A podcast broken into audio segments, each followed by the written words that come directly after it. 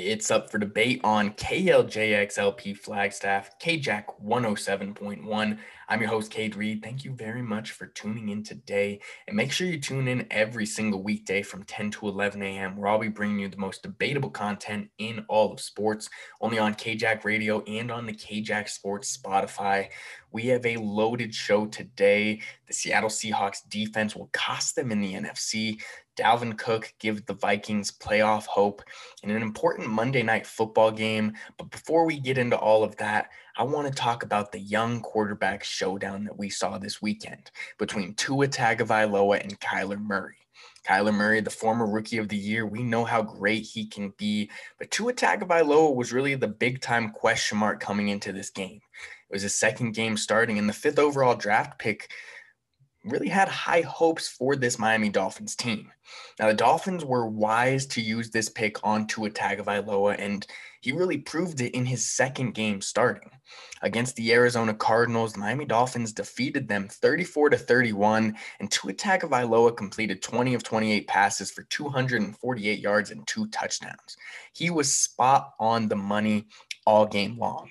And the decision to start Tua Tagovailoa just a few weeks back for Brian Flores was one that a lot of people looked at with ire.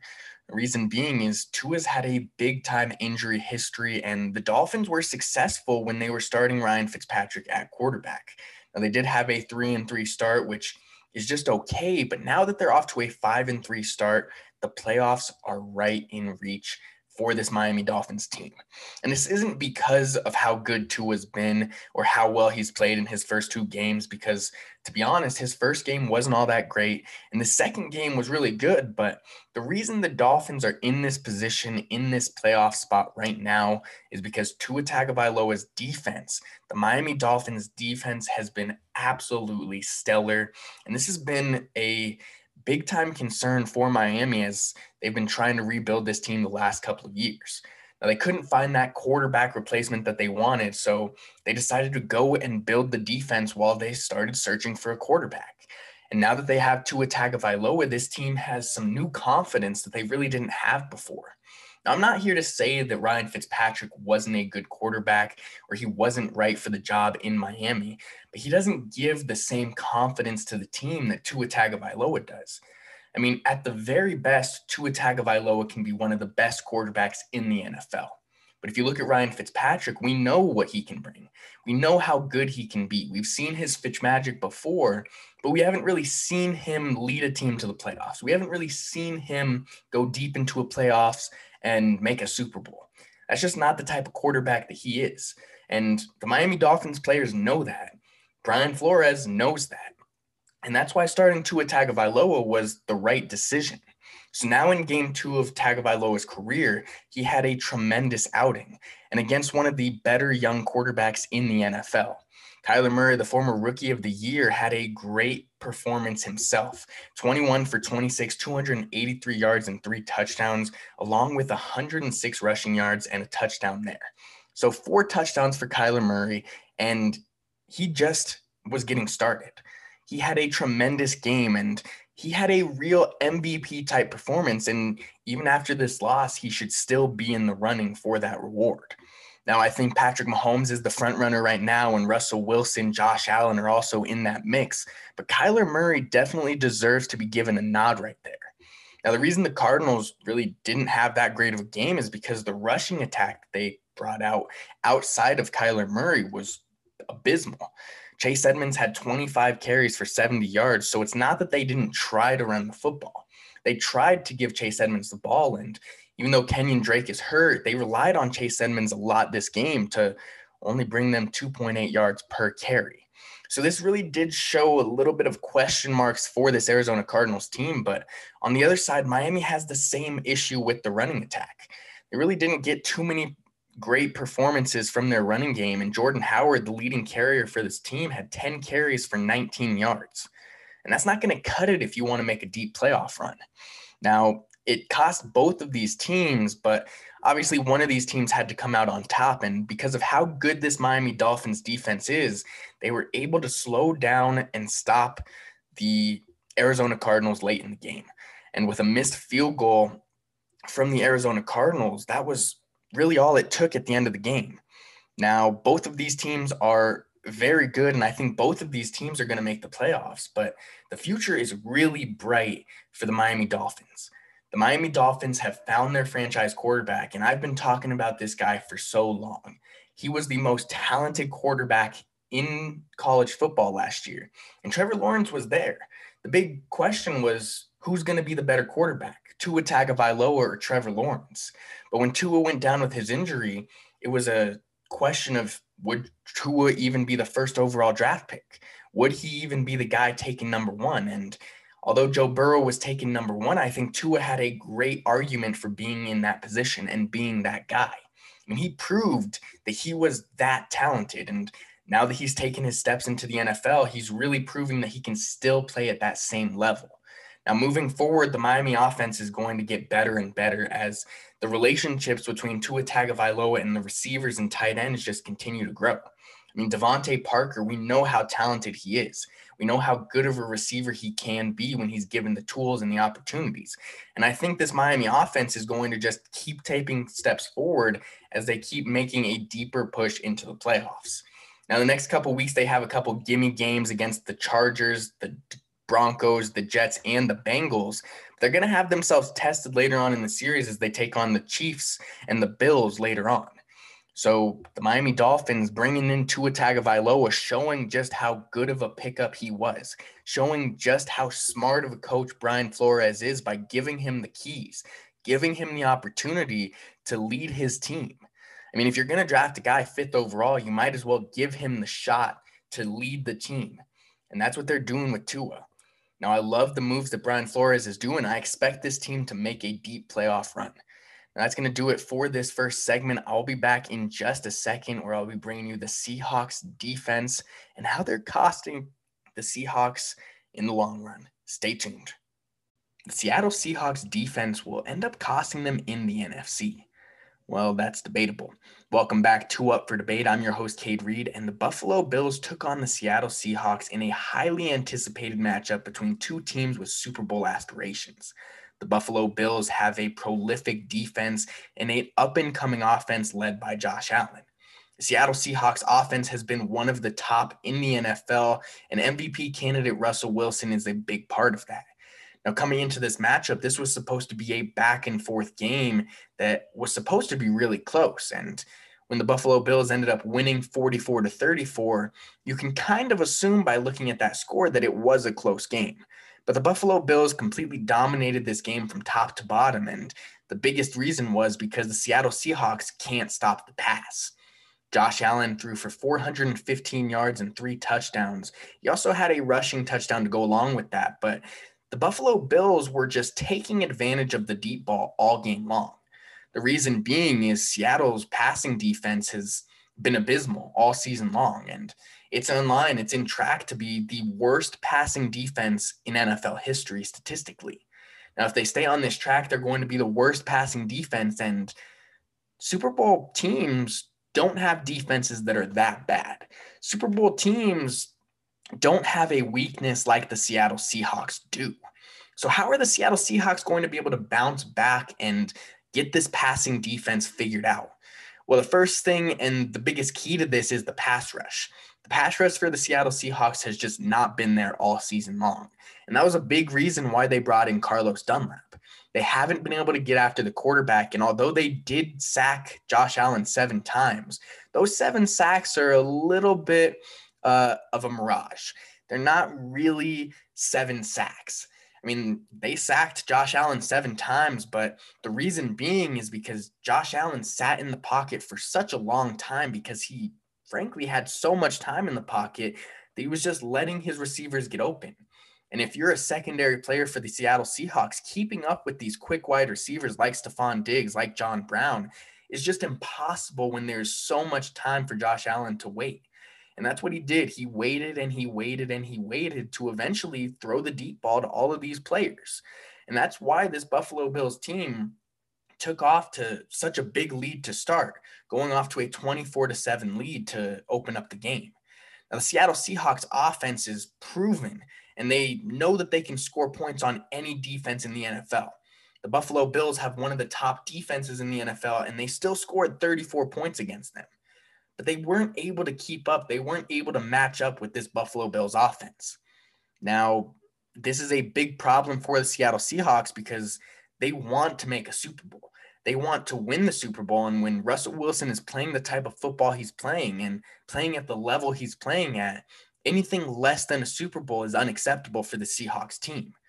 Now, the big issue for the Seahawks is their passing defense, and Carlos Dunlap was the first, uh, the first change that the Seahawks team made.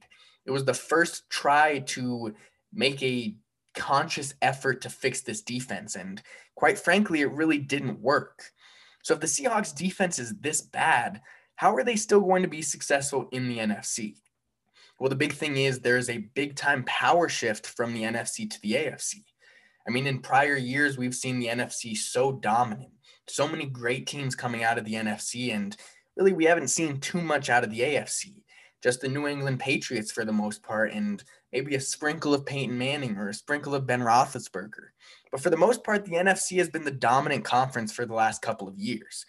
Well, that's finally changed as now the AFC is starting to get those quarterbacks, starting to get that talent the Buffalo Bills with Josh Allen, the Kansas City Chiefs with Patrick Mahomes, the Pittsburgh Steelers defense, and still a pretty talented offense.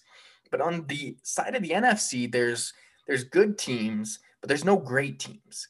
And every single one of these top teams has a big time hole. For the Seattle Seahawks, it's their passing defense. For the Green Bay Packers, it's their run, dot, run stop. They can't stop the run for the New Orleans Saints and the Tampa Bay Buccaneers, their older quarterbacks are question marks. Tom Brady and Drew Brees have both had really bad games this season. But they've also had really great games. So there's a lot of question marks in the NFC and not so many question marks in the AFC. And the power shift from the AFC or from the NFC to the AFC is pretty evident in watching the Buffalo Bills, one of the top teams in the AFC, taking on the Seattle Seahawks, who before this game looked like the top team in the NFC. Now, the Seattle Seahawks are still the top team in the NFC, even though they were dismantled by this Buffalo Bills offense, even though they were slowed down and stopped by this Buffalo Bills defense. Two interceptions for Russell Wilson could have been the difference for the Seattle Seahawks team. But I still have hope for the Seattle Seahawks to be able to turn things around. Now, they do have one of the worst passing defenses in NFL history, but when you have an offense as prolific as the Seahawks passing game has been, with Russell Wilson being able to connect to DK Metcalf, DJ Moore, and Tyler Lockett, I mean, the wide receiver corps is phenomenal. The weapons for Russell Wilson is great. The defense is the only issue. But when you're not facing really all that many well rounded teams in the NFC, the Seattle Seahawks have the opportunity to take advantage and beat any team in the NFC. But once they end up getting to the AFC, once they make that Super Bowl push, I just don't think there's any way they can match up with the top team in the AFC. Whether that be the offense of Kansas City with Patrick Mahomes, the MVP frontrunner, and pretty decent defense that they've developed, or if it be the Buffalo Bills, who we saw this game on Sunday completely dismantled this Seattle Seahawks defense, was unable to stop them. They only had two defensive stops all game long. Seattle could only stop two defensive drives for the Buffalo Bills, and that's going to be a big time issue. Now, the Seattle Seahawks have made some conscious efforts to try to solve this issue, bringing in Carlos Dunlap, who is going to help. He's going to help this pass rush. He's going to help the Seattle Seahawks defense. And once he gets more acquainted with the defense, once he gets a little bit more time on the field, I think he's going to have a big time impact. But we have to remember Pete Carroll's the head coach of the Seattle Seahawks. He is the creator of the Legion of Boom, one of the best defenses of the last 20 years. And if Pete Carroll has anything to say about this, the Seattle Seahawks are going to be a changed team moving forward. Now, they have another big time test coming up next week against the LA Rams. And this is going to be a big time game because the Rams are a pretty well rounded team. They have a good defense and a good offense but they have some holes of their own as well. Their offense has been a little bit more iffy because they've lost Brandin Cooks. They don't have the weapons that they used to have. Robert Woods has been good and Cooper Kupp has been good, but Jared Goff hasn't really been able to get them the ball as much as he would like. Now, the Seattle Seahawks have high hopes for the season, and I have high hopes for them too. I think that they're the best team in the NFC, even though they have a terrible, and when I say terrible, I mean terrible passing defense. When you're led by Russell Wilson and you give him the weapons that he has, I mean, it's just going to be so hard to stop. And offensively, I just don't think there's any team in the NFL that can really truly stop the Seattle Seahawks. Are there teams that can slow them down? Absolutely. Are there teams that can make it tough for them? Absolutely. The Buffalo Bills are one of those teams. They made it hard on the Seattle Seahawks. And although the Seahawks scored 34 points, this is still a good defensive performance for the Bills. But offensively and defensively, they go hand in hand. So if the Seahawks defense is making them and forcing them into to shootouts every single game, we're going to have a big time issue for the Seattle Seahawks. Now, I do think the Seahawks are still the favorite to go to the Super Bowl in the NFC because of just how strong that offense is. But now it's time to reflect. Now it's time for the Seahawks to look within and see what the real issues are. Why did they lose to the Buffalo Bills? How did they get dominated by this team that they really thought they could match up well with? I mean, the Bills didn't run the ball. They didn't have a great rushing attack. They had Zack Moss run it nine times for 18 yards, and the Seahawks stopped the run for the most part. Now they have to figure out how to stop the pass. They've got the pieces. Quinton Dunbar's not too bad at that cornerback position. Jamal Adams, the new signee or the new tradee for this team, has looked pretty good, but he needs to step up and really slow down the pass. I expect the Seahawks team to take a turn and really solve a lot of those issues before playoff time. But if they do end up making it to the AFC to face off against the AFC champion in the Super Bowl, I just think it's going to be a another rendition of what we just saw against the Buffalo Bills. The Seahawks can score. We know they can do it, but they can't stop other teams. And if you can't stop other teams, you're not going to win every single shootout you get into and that was showcased against the Buffalo Bills. Now I'm going to take a quick break. When I come back, Dalvin Cook gives the Vikings playoff hope. Stay tuned. Dalvin Cook has given the Minnesota Vikings playoff hope. And a few weeks ago, we would have all thought that potentially this Minnesota Vikings team was already done with their season. They were ready to lose and go home, ready to go to the NFL draft and try to figure out what the issue was from there. But a few games have passed. The Vikings have beaten the Packers, they've beaten Lions, and now they're looking like one of the better running teams in all of the NFL. Now, this is a big reason, or the big reason is Dalvin Cook has been completely dominant against the Minnesota Vikings, or for the Minnesota Vikings against the Detroit Lions. Dalvin Cook had 206 yards and two touchdowns. And this isn't like the Minnesota Vikings are trying to disguise the run, trying to pretend that they're going to pass the ball. Everybody knows that they're running the football. Everybody knows what they are going to do. And Dalvin Cook is still as dominant as he has been. Now, even though this Minnesota Vikings team started off one and five, looked like one of the worst teams in the NFL, traded away one of their defensive players to try to rebuild and get ready for the next year they still have started to figure things out. Now, because of how weak the NFC is, they're going to field an eight and eight or a nine and seven playoff team. There's going to be a team right around 500 that makes the playoffs because, quite frankly, there's just not enough talented teams fighting for those playoff spots. Between the Tampa Bay Buccaneers, the Arizona Cardinals, and the Los Angeles Rams, one of those three teams, I think, is going to take a little bit of a fall apart. I think they're going to have a hard time pushing into the playoffs, and the Minnesota Vikings can take advantage of that. Now, the Vikings have a relatively easy schedule moving down the line, and a schedule that they can really take advantage of if they want to make a playoff push. Next week, they face off against the Chicago Bears in what is going to be a very big matchup because the Bears are also fighting for that playoff position. Now, the Bears are a decent enough team, but offensively, they just don't have the quarterback ready and raring to go. They don't have Mitch Trubisky or Nick Foles on the same level as Kirk Cousins. Now, even though Kirk Cousins hasn't been great, if the focus is on Cook, play action is where Kirk Cousins excels. He's been one of the best play action passers in the NFL the last couple of years, and there's been reasons for it. The run game has been so dominant for this Minnesota Vikings team that they're able to rely on Kirk Cousins only as much as they need. And when you don't rely on him for an entire game, you don't have to put the whole weight of the game on his shoulders. He's shown that he doesn't make as many mistakes as if he's the center of attention, if they know they got to stop the pass. Now, Kirk Cousins has 15 touchdowns and 10 interceptions, which with this running offense is just good enough. Now, if Dalvin Cook can stay healthy and the Minnesota Vikings can keep playing the way that they're playing, they have a legitimate path to the playoffs. Whether that be taking out the LA Rams or the Chicago Bears for that final wild card spot, they still have that opportunity. And I expect them to make a deep, deep push late into the season to try to get that final playoff spot. Now, the defense has been struggling. And if they make the playoffs, if the Minnesota Vikings make the playoffs, the only reason is going to be because of Dalvin Cook. Dalvin Cook has been completely dominant all season long. Has already nearly eclipsed a thousand yards with five or with 12 touchdowns, excuse me, averaging 122 yards per game. Now, with a weak NFC field, I think the Minnesota Vikings have a great opportunity to make that deep push.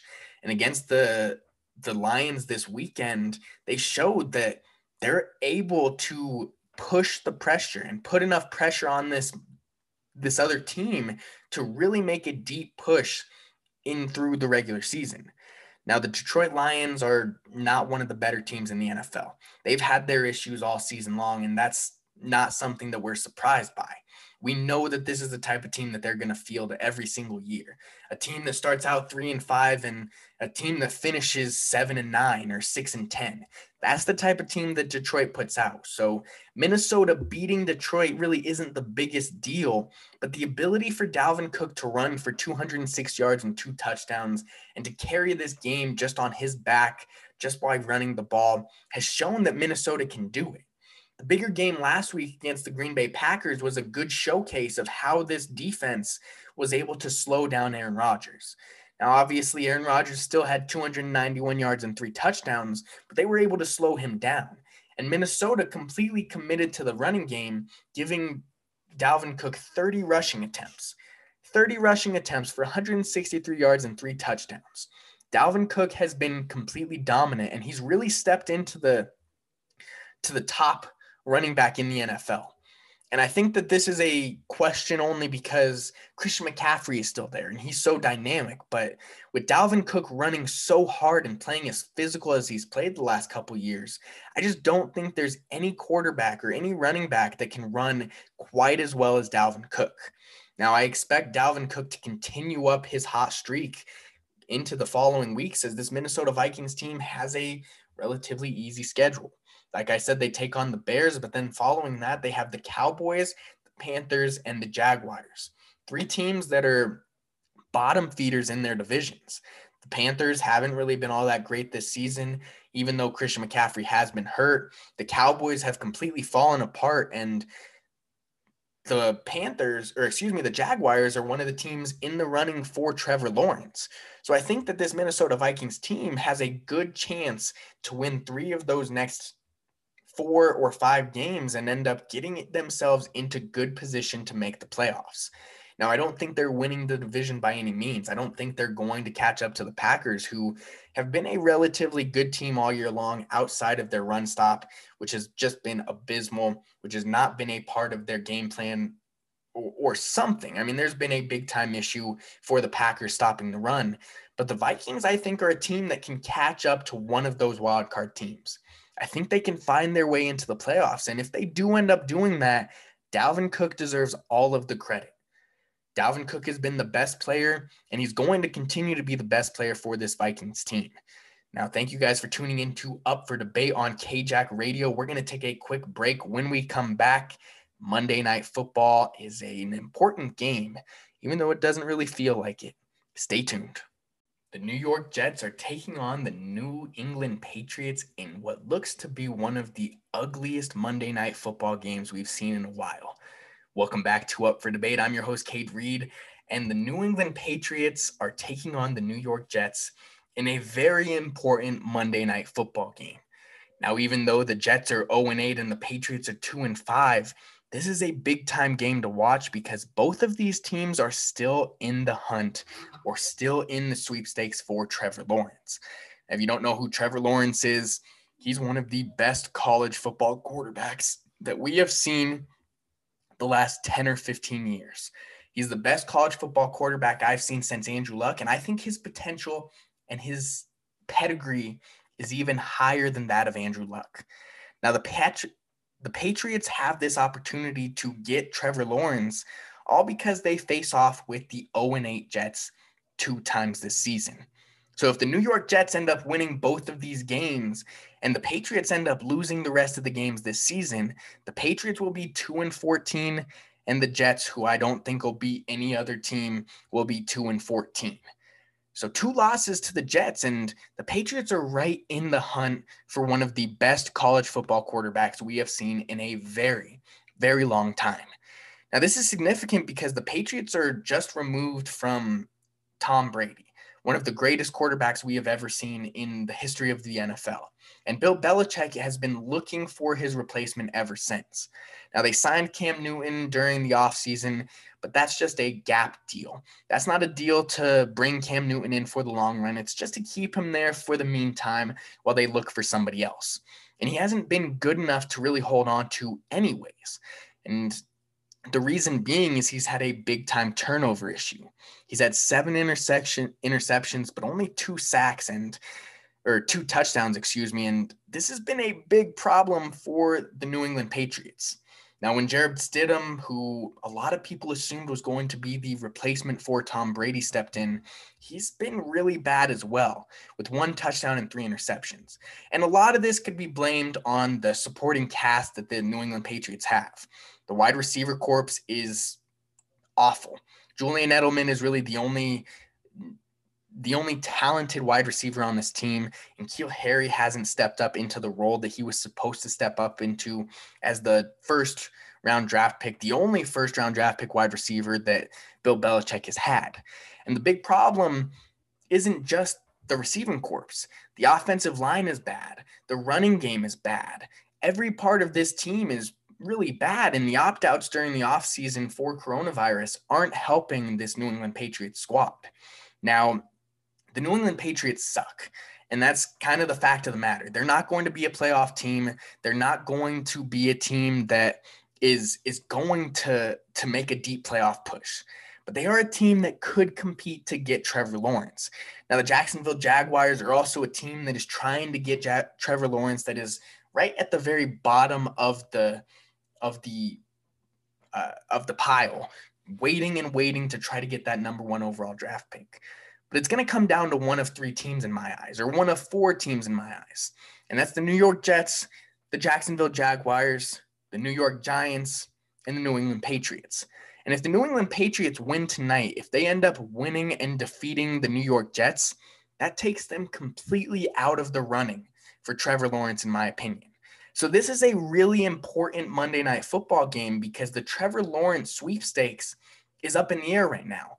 We don't know where he's going to end up going. We don't know if the Jets are going to go 0 16 and end up taking him, or if the Jets are going to win these two games against the Patriots and give the Patriots that opportunity. Either way, both of these teams tonight would be better off losing. And that's always a weird thing to say that they're going to be better off losing. But the higher the draft pick you have, the better chances you have to rebuild your team, the better chances you have to be able to bounce back. And the New England Patriots and the New York Jets, they know they're not making the playoffs.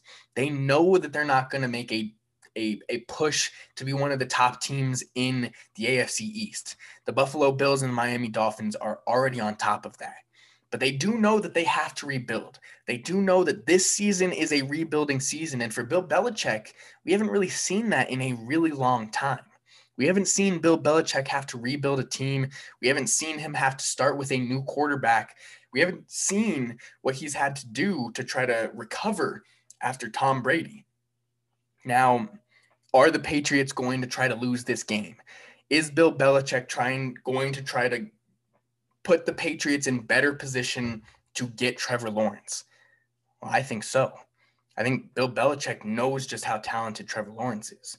I think Bill Belichick knows that Trevor Lawrence is a game changing quarterback, and any team that ends up with him is going to be better for it.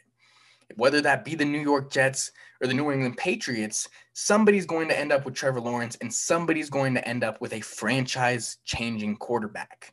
And if I'm Bill Belichick, I want that team to be me.